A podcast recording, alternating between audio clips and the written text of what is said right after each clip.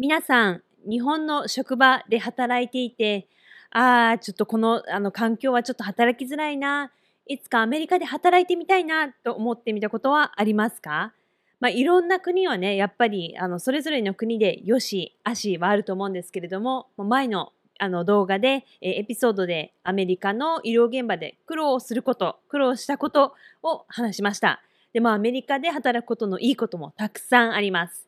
この動画では、えー、アメリカの医療現場で働いて良かったこと8つについて話します。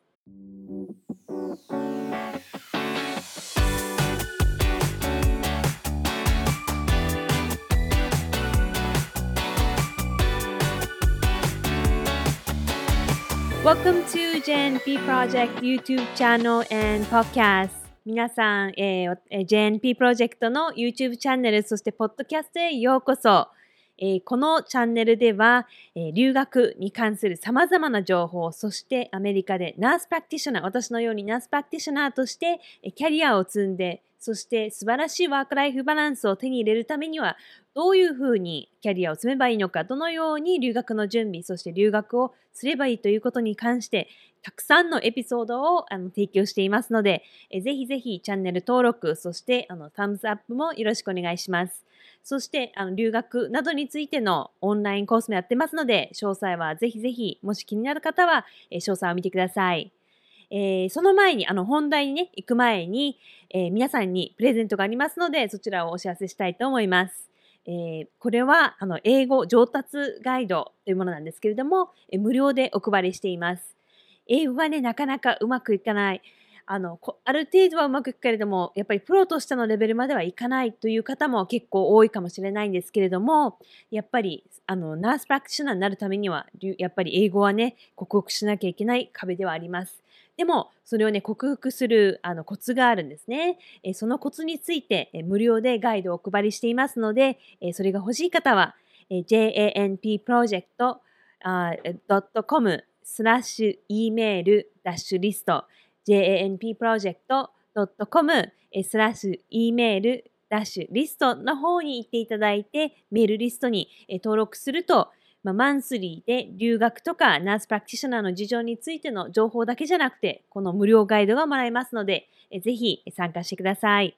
では、今回のテーマ、アメリカの医療現場で働いていて良かったこと8つお話しします。アメリカの医療現場で働いていて良かった点の、まず第一つは、まあ順番はね、これ関係ないんですけれども、まあ一つの点は、服装が比較的自由だということです。服装とか髪な髪のあのカラーとか長さとかそのスタイルとか比較的自由。あの髪が例えば長い人もまあねそのもちろん手術とかそういう清潔修行する時はこう髪長くしちゃダメですけれども、えっと下ろしてる人を見たことあります。まあ、私個人としては、あの、こう、おろしてるとちょっと邪魔になったりとか、結構、まあ、産婦人科やってるので、あの、体液を扱うことが多くて、それで、こう、髪をこうやったりすると汚いので、まあ、結構上げてることは多いですけれども、あの、例えば、一般内科とか、そういう、あの、あまりね、そういった主義とかがない人は、髪を下ろしてるナースパクティショナーとかよく見ますし、あとは、あの髪の色だったりとかそのこうしなきゃいけないっていうルールはすごく、えーと、ああの自由ですねアメリカは。えー髪がね紫色にしている産婦人科医にも会ったことありますし、まあ、もちろんねあのチャラチャラしててしかもやることもやってないんだったら怒られちゃいますけれどももちろんちゃんとやることをやんなきゃいけないですけれども日本に比べるともう全然全然その、えー、決まりがあの、えー、ゆあのゆゆるいというか自由ですね。で、まあ人によってはね、まあ別にそそれはあんまり関係ないっていう人もいるかもしれないけれども、まあ、私にとっては結構やっぱりこれからキャリアがね何何十年と続いていく中でやっぱり自分らしくいるっていうのはすごくあの大事なので、えー、それは結構アメリカに来て本当良かったなって思うしあのアメリカがやっぱ自分に肌に合ってるなって思うのはそれが一つかもしれないですね。えー、2つ目の点はねあのこれ実際に働いてみないときっとわからない点なんですけれども病欠が取りやすいということですね。まあ、私自身病欠は、まあ、ほぼ1年に1回も取らないし去年のあの年末すごい仕事を掛け持ちあのあの医師のカバーしてたりとかもあって、すごい掛け持ちしてもう何連勤やったんだっていう時もありましたけれども、まあ、その時、あの、ちょっとやっぱり免疫が下がっちゃったのか、あの、コロナかかったんですけれども、それでも、あの、自宅から、えー、テレビ診察を続けて、結局一回も休まずに、あの、コロナかかりながらも診察を続けてたっていう感じもありますけれども、まあ、個人的にはね、そんなに病欠は、あの、取らないし、やっぱナースプラクティショナーとして、患者さんがね、わざわざ自分のあのお仕事から休みを取ってたりとか自分ベビーシッターをねわざわざ用意したりとかしてこう私に診察に会いに来てくれるっていうの分かってるのであまりね迷惑かけたくないからあの体調の管理はすごく個人的には大事にしていてあの病欠っていうのは本当に何年に1回あるかないかぐらいなんですけれども、まあ、たとえあのそういうの病気であったとしてもあのちゃんと病欠は取れます。でしっかりあの治ってくるまで戻んなくていいよっていう感じの文化は一般的にありますね。で日本だとやっぱりあの私が日本のね大学病院に働いてた時も市長さんすっごいいい人でいまだに、まあ、ちょっとしばらくご連絡させていただいてないんですけれどもコロナでただあのすっごいもう本当にね最高の市長さんだったんですけれどもでもやっぱりあの一回夜勤の時にすごい具合悪い時があってでもやっぱり、日本の文化ってやっぱりそんなにあの何回も休むっていうのは結構あの何回もとか何日も休むっていうのは結構難しいと思うのでなんか雰囲気的にもねそういうやっちゃいけないとか、まあ、無理してでも倒れら倒れないぐらいだったら働けみたいな感じの文化があると思うんですよね。でそれって実際は本当にちょっと危なくてやっぱりこうあの何て言うんでしょう精神的にも身体的にも100%じゃないところでやっぱりいいケアはできないしミスは起こしやすいでそんなギリギリの状態でみんな働いててやっぱりミスはすごく起こると思うんですけれども医療に関するとやっぱミスって人の命とかに関わるのでそれはねいいことなのかなと思いますけれどもアメリカの場合はあの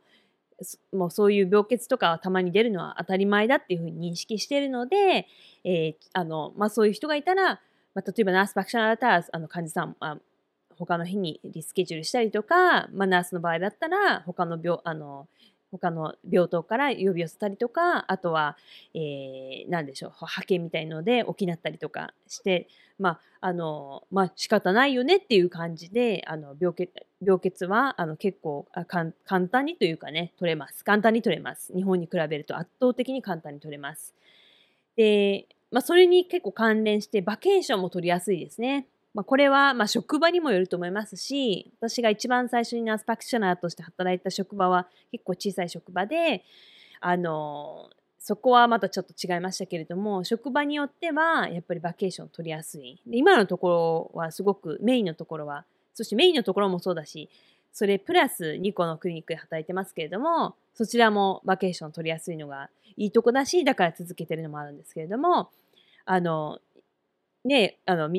今までも言ってる通り3ヶ月に1回ぐらいは旅行しますし、まあ、1週間2週間で私の同僚のね小児科医なんか今3週間のバケーション行ってますけれども、えー、まあもう有給はねそれ自分たちで勝ち取ったというかね働いて取ってるものだから権利としてあるじゃないかっていうそういう文化まあでももちろんね職場によってはそうじゃない文あのアメリカでもそうじゃないところはあります。必ずしもではないけれどもでも日本に比べると一般的にバケーションは取りやすいしバケーションは結構長いですね。で日本みたいにこういうなんかこうあの連休とかっていうよりも自分のその有給を使ってバケーションを取るっていう形が結構多いですね。で、まあ、次のテーマね残業がないことが多い。ただこれはナースパクショナーに関してはあまり関係ないです。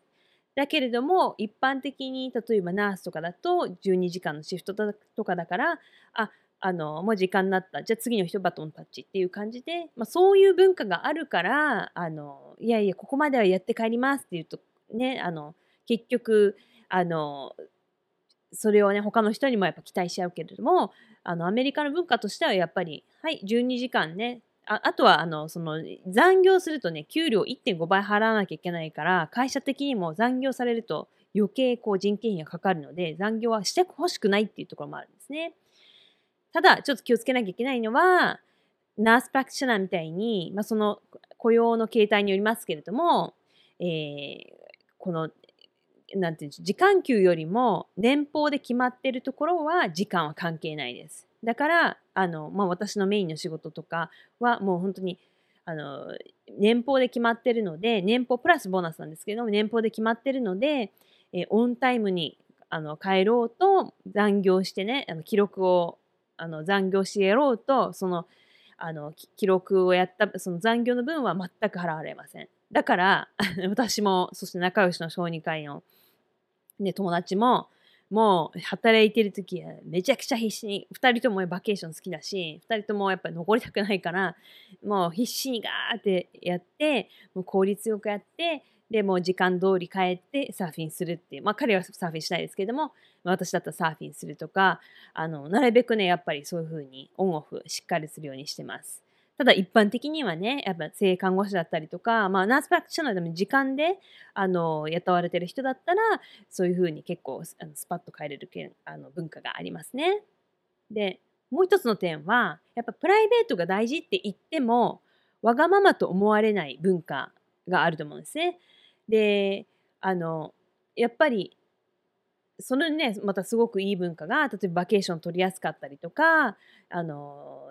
自分のやっぱりストレス溜まってるけどちょっと一日休んでちょっとリフレッシュするって言ってもあの、まあ、職場にもまたよるんですけれどもそういうのを認めてくれるあの雰囲気が多いところが比較的アメリカの方が多いですね。えー、私とかあの、まあ、仕事終わりにサーフィンしたり仕事前にサーフィンしたりとかってするのであの今までねこの歴代アメリカで働いてきた職場全ての職場にサーフボードを持って行ってったことがあります。で、もちろんね、その、そこのオーナーとか上司に許可を得て、公認でサーフボード持ってって、で、やっぱ車の中に置いとくと盗まれちゃうかもしれないかってことで、職場にこう、サーフドサーフボードを持ってってっていうのを、あの、すべての職場で OK され、ちゃんと公認されてやったことあるし、そういうふうにオンオフちゃんとつけるっていうのは、あのいいってされてるので、まあ、もちろんその分ね、仕事はしっかりやんなきゃダメですよ。その遊びばっかり考えてて、全然仕事やなかったらダメだから、もちろん実力を見せつけての上でそうですけれども、あの、そういうのを許される文化っていうのは、結構ね、やっぱり医師とかナースプラクティショナーとか、あの仕事の前にジム行ったりランチタイムにジム行ったり仕事の後にジム行ったりする人も結構多いしそういうふうにメリハリをつけるっていうのがいいこととされてるでなんかあの私の今のボスとかも、いや、ミキはサーフィンすごいするんだよ、みたいな感じで、逆に自慢みたいな感じで、他の、あの、他のね、こう、えー、なんていうんでしょう、上部のあの管理者の人たちにも言ってますけれども、あの、それをね、すごく逆にクールみたいな感じで思ってくれるっていう文化はすごくいいなと、やっぱりみんな生き生きして仕事が、はあ、嫌だなって思うよりも、こう楽しんでやってるっていうのは、すごく、あの、そういう文化から生まれるんじゃないかなと思いますね。で、あとはね、キャリアアップが、あの、イコール給料に、あの、が上がるのにつながりやすい。まあ、必また、必ずしもでもないですよ。例えば私、ね、あの、Doctor of Nursing Practice, DNP、博士号を持ってますけれども、博士号を持つ前と後とで給料が上がったかというと上がっていません。一銭とも上がってません。けれども、あの、まあ、例えば新しい認定を持ったりとかすると交渉次第で上がる可能性あるしそういう交渉っていうのはすごくよく一般的にあることだからえ何この人そういうふうに給料上げてなんて言ってるのっていうふうに思われることはあんま少ない。そしてあの一般的にやっぱりあのよりこうリーダーシップになったりとかよりこう責任を持ったりとかそういうあの認定を取ったりとかすると給料がああの上がるっていう、えー、傾あの傾向がアメリカではすごくあるので、えー、頑張る頑張りたい人にとってはすごくいいあの頑張りがいがある国だと思いますね。あとはまあ、前回のね動画でやっぱりそのアメリカに苦労したことでもちょっと話したんですけれどもアメリカってやっぱみんな対等なんですね。あの年が上であろうと下であろうと例えば医師であろうとナースファクショナーであると性看護師であるとなんかそれだけでなんかこうあの人は偉いとかあの人は偉くないとかそういうのは一般的にない。だから上司とかも話しやすい。まあ私個人としてはあの個人としてはっていうかあのやっぱりもともと日本人なのであのなかなかね、そういう風になれるのはすごい時間かかるし、例えば医師の、あの、まあ、今、友達だけれども、あの、最初はやっぱり、ドクター・ソエンソーって言ってて、いや、あの、ファーストネームで呼んでよってずっと毎回言ってくれてるのに、あの、それにな馴染むまで時間かかるっていうか、あの、そこはちょっと日本人だなと思うんですけど、なんかこう、ね、言われててもなんか、いや、ちょっと言いづらいよみたいなところあるんですけれども、そうやってこう、気軽に話しやすいとか、一緒に働いている産婦人科医の医師、あの、もうね、もう7年ぐらい一緒に働いてるのかな？で、まあ、7年、8年ぐらい一緒に働いていて、すごくいいチームワークで働けてるんですけれども、あの、彼とも、すごく話しやすいし、あの、ま、あちらもすごい信用してくれて、で、あの、いい関係ができているのも、そういったことはあるかなと思いますね。で最後の点は、まあ、もっとたくさんあるんですけれども、この動画でね、話する最後の点は、えー、楽しみながら仕事できるっていうこと。例えば、ハロウィンとかね、あのー、もうむしろ、今働いてるコミュニティヘルスセンターでは、ハロウィンの週は1週間、もうヘルスセンターのこのもう、あの、上のものから、いや、あの、色、毎日テーマがあるんですね。この日は、例えばヒーローの格好して、この日はディズニーキャラクターの格好してとか、で、まあ、ハロウィン当日はご自由にっていう感じなんですけれども、そういうふうに、まあ、正直私ちょっと毎日やるのはちょっとめんどくさいから、あの、当日、ハロウィン当日だけしか参加しないんですけれども、そういうふうにいろいろね、あの、積極的に職場であのやったりする。だから私は、あの、日本で留学をね、夢見てた時は結構 ER ってドラマが好きで、で、そのドラマで、ほら、あの、ハロウィンの日はみんな仮装して仕事するって、え、こんなすごい、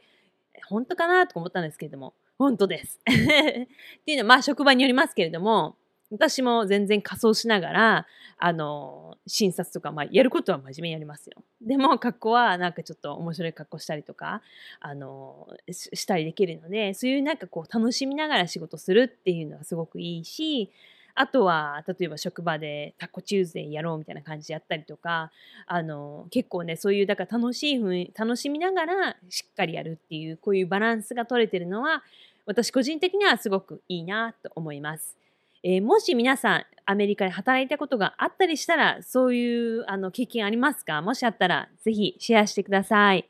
えー、では、このエピソードはあの終わりになります。今後のね、エピソードで取り上げてほしい内容だったりとか、何かフィードバックいただけると本当に励みになるので、もしよかったらコメント欄に書いてください。では、See you in the next episode. Aloha!